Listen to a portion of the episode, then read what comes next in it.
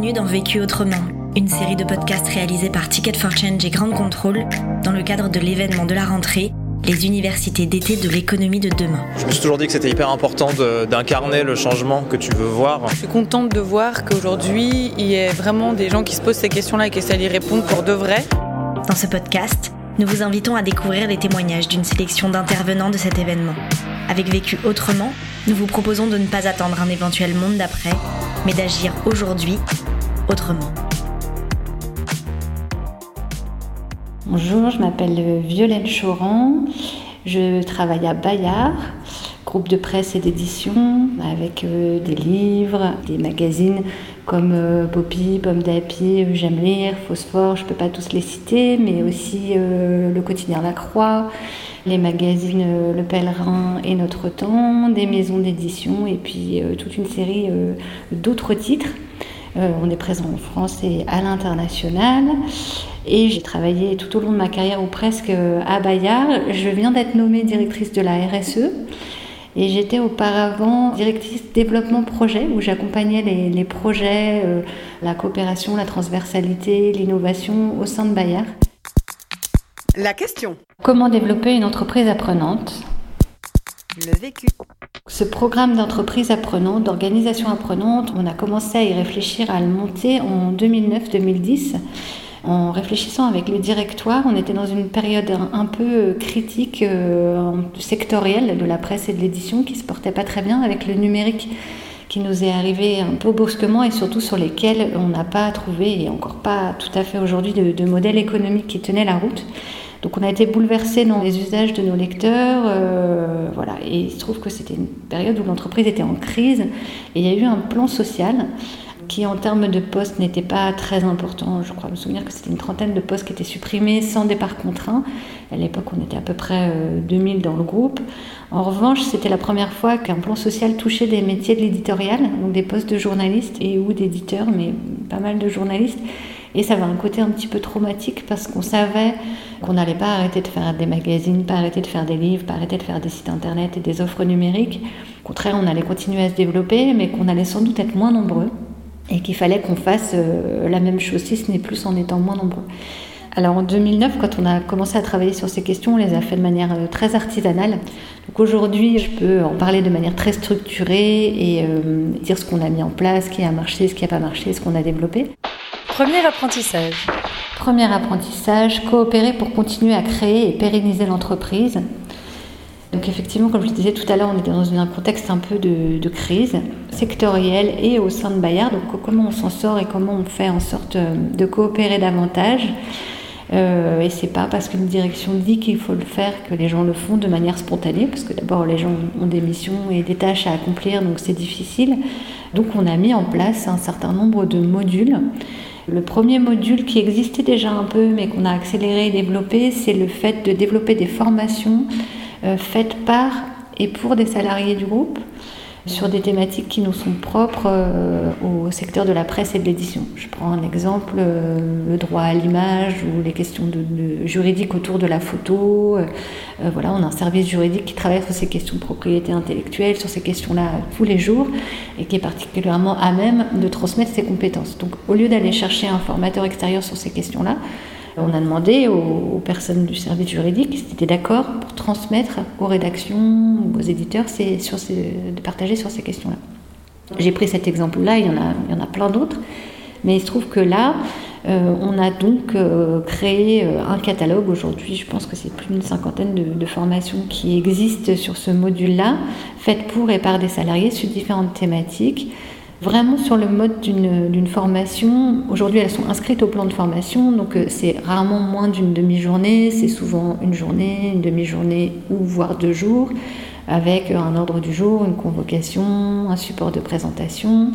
Donc on a formé euh, les formateurs.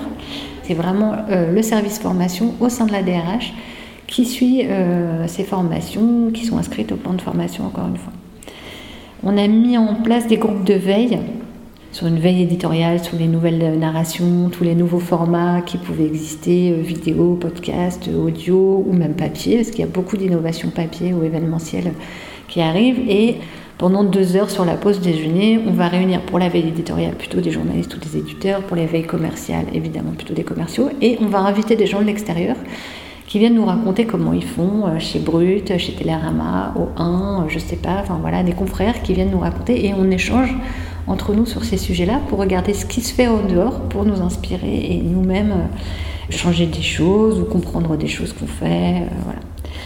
On a mis en place aussi des ateliers. Donc là, c'est plutôt des ateliers de gens qui se réunissent par métier ou par secteur d'activité. Donc par exemple, on a une veille audio numérique. Donc là, c'est plus euh, effectivement tout ce qui est podcast, mais pas seulement, histoire numérique, etc. Donc là, c'est des gens qui travaillent sur un seul et même sujet qui partagent des expériences, des projets, et c'est beaucoup d'échanges de bonnes pratiques, mais aussi de résolution des problèmes grâce aux autres. Et là, c'est euh, l'équipe de Jamlir qui va partager quelque chose avec celle de la Croix ou avec l'édition sur une thématique en particulier. Donc là, on est entre nous et on a des animateurs internes pour chacune des veilles aussi. On sollicite des gens pour animer ces groupes de veille et ils discutent de ces questions-là. Euh, et puis, au mois de juin, on a pris l'habitude depuis une dizaine d'années de se réunir. C'est le point d'orgue de cette année euh, universitaire, organisation apprenante. On se retrouve pour faire tout ce qu'on fait au cours de l'année lors d'une même journée où chacun pose son stylo et son ordinateur et passe de conférences en ateliers, en performances artistiques, toutes sortes de propositions. Il y a à peu près 80 propositions de quoi occuper 800 personnes sur 5 créneaux horaires toute la journée. Où euh, c'est vraiment brassage des idées euh, et où forcément il se passe des rencontres qui euh, favorisent la transversalité, la coopération, l'intelligence collective et les projets, l'innovation, voilà, et qui fait que l'organisation est apprenante. Deuxième apprentissage. Deuxième apprentissage, lâcher prise sur le retour sur investissement et sur l'implication de chaque collaborateur dans la démarche d'entreprise apprenante. S'il y a vraiment quelque chose d'important à mon sens, peut-être que d'autres ne penseront pas la même chose que moi, mais en tout cas je l'ai vraiment ressenti. Cette démarche-là, elle ne doit pas être imposée, même si elle a été euh, impulsée par, par la direction et par le directoire. Elle n'a pas demandé de retour sur investissement, en tout cas pas en monnaie sonnante et trébuchante ni même en cas concret. C'est plus une, des postures, euh, voilà, cette volonté de, changer les choses, d'accélérer la coopération, la transversalité et les projets. Mais euh, il n'y avait pas cette demande de, voilà, euh, à la fin de chaque mois ou de chaque année, on, on doit rendre compte de ce qu'on a fait, de combien de projets sont nés, combien de personnes se sont parlé. En revanche, on voit bien euh, bah, que d'abord ça perdure, qu'on a réussi à structurer les choses, qu'il y a toujours autant de gens, que c'est une forte adhésion au sein de, la culture d'entreprise. C'est important pour les jeunes, euh, les nouveaux embauchés, de voir euh, cette université, tout ce qu'on peut mettre en place. Donc ça c'est important, ce côté un peu lâcher prise, de déstructurer aussi les niveaux hiérarchiques. Quand on se retrouve dans un groupe de veille, on peut être rédacteur en chef, on peut être rédacteur simple, on peut être SR. il n'y a pas de, hiérarchie quand on se retrouve dans, dans tous ces lieux différents que j'ai décrits tout à l'heure. Et puis il y a aussi quelque chose d'important, c'est de ne pas imposer.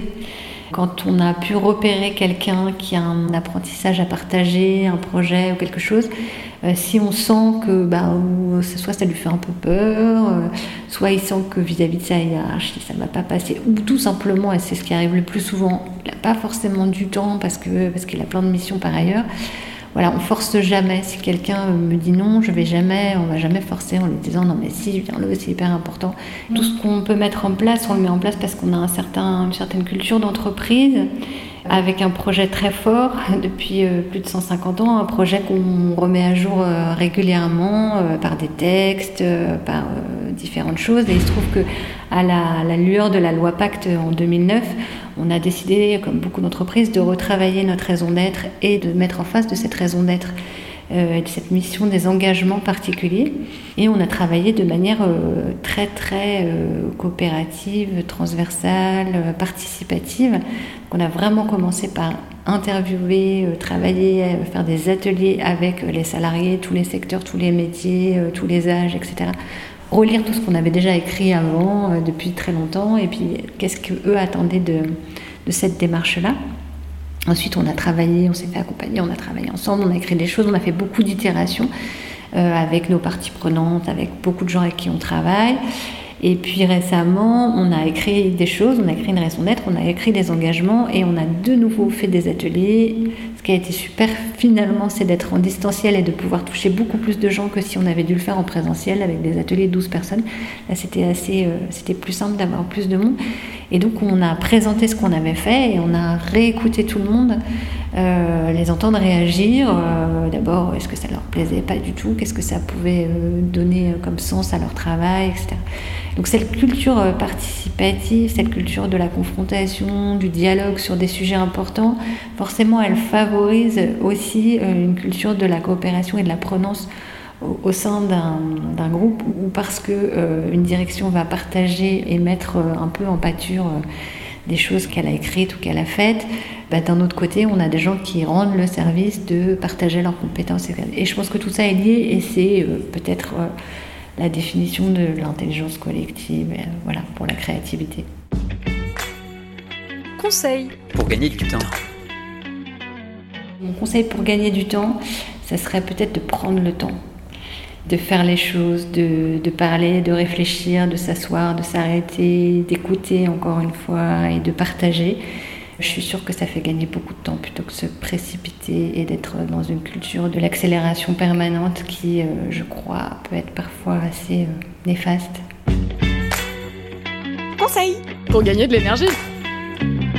Conseil pour gagner de l'énergie, c'est de jamais faire les choses tout seul et de toujours les faire avec d'autres, euh, d'écouter les autres, de se confronter, euh, voilà, de tester ses idées. Faire gagner l'énergie, c'est tester les choses, expérimenter des choses avec d'autres euh, avant de les mettre en place et voilà, et toujours se dire qu'on est plus intelligent à plusieurs. L'autre question. La question que je me pose en ce moment, elle est comment on va faire quand on va se retrouver de nouveau tous ensemble comment on va retrouver euh, la façon dont on travaillait, qui était quand même beaucoup basée sur l'échange, sur l'informel, etc., qui, malgré tout, a pas tellement disparu quand on était loin les uns des autres euh, en confinement ou en télétravail ou à jauge partielle sur le site. Donc comment on va faire pour euh, garder tout ce qu'on a inventé quand on était en télétravail et qu'on n'était pas ensemble Comment on va faire pour pas perdre tout ce qu'on avait mis en place quand on était tous ensemble, avec forcément des modes de travail qui vont changer. Donc voilà, comment on continue à garder cette euh, énergie de la transversalité, de la coopération, de l'intelligence collective dans des modes un petit peu hybrides. Et j'avoue que quand c'est soit l'un, soit l'autre, je vois à peu près. Quand c'est en mi-distanciel, mi-présentiel, je sais pas très bien. Et donc là, j'espère qu'on va pas perdre cette dynamique, mais je ne sais pas encore bien comment on va faire. Vécu autrement, un podcast réalisé par Ticket for Change et Grande Contrôle dans le cadre des universités d'été de l'économie de demain. Aux côtés de notre intervenant, c'était des centaines d'acteurs de changement qui étaient présents à cet événement pour ne pas attendre un éventuel monde d'après, mais agir aujourd'hui autrement. On vous en fait découvrir quelques-uns. Moi, je me vois soit euh, monter mon propre projet un jour, soit euh, rejoindre le monde de l'entrepreneuriat social par d'autres biais comme euh, tout ce qui est accompagnement à l'entrepreneuriat social, incubateur, ce genre de choses. Ça, ça m'intéresse beaucoup. Moi, mon travail, c'est d'accompagner les entrepreneurs sociaux qu'ils soient entreprises, associations, coopératives, dans leur phase de changement d'échelle, au moment où ils veulent augmenter leur impact. en France, un peu en Europe et aussi en Afrique. Et on les accompagne au moment où ils ont fait la preuve de leur concept, c'est-à-dire qu'ils arrivent à avoir un impact social, un impact environnemental. On peut imaginer plein de stratégies différentes pour avoir de l'impact. Soit c'est euh, la même structure qui va euh, toucher tous ses bénéficiaires, soit c'est une structure qui va transférer son savoir-faire à d'autres. Ça, ça nécessite souvent de repenser les organisations, de repenser euh, des modèles économiques, de repenser aussi le métier d'un entrepreneur. C'est pas la même chose quand on est au contact du terrain tout le temps que quand on est à la tête d'une équipe de 100 personnes ou d'un réseau de 100 partenaires ou 100 franchisés. On existe quand même depuis bientôt 10 ans, donc on est dans le concret, dans le dur depuis pas mal d'années.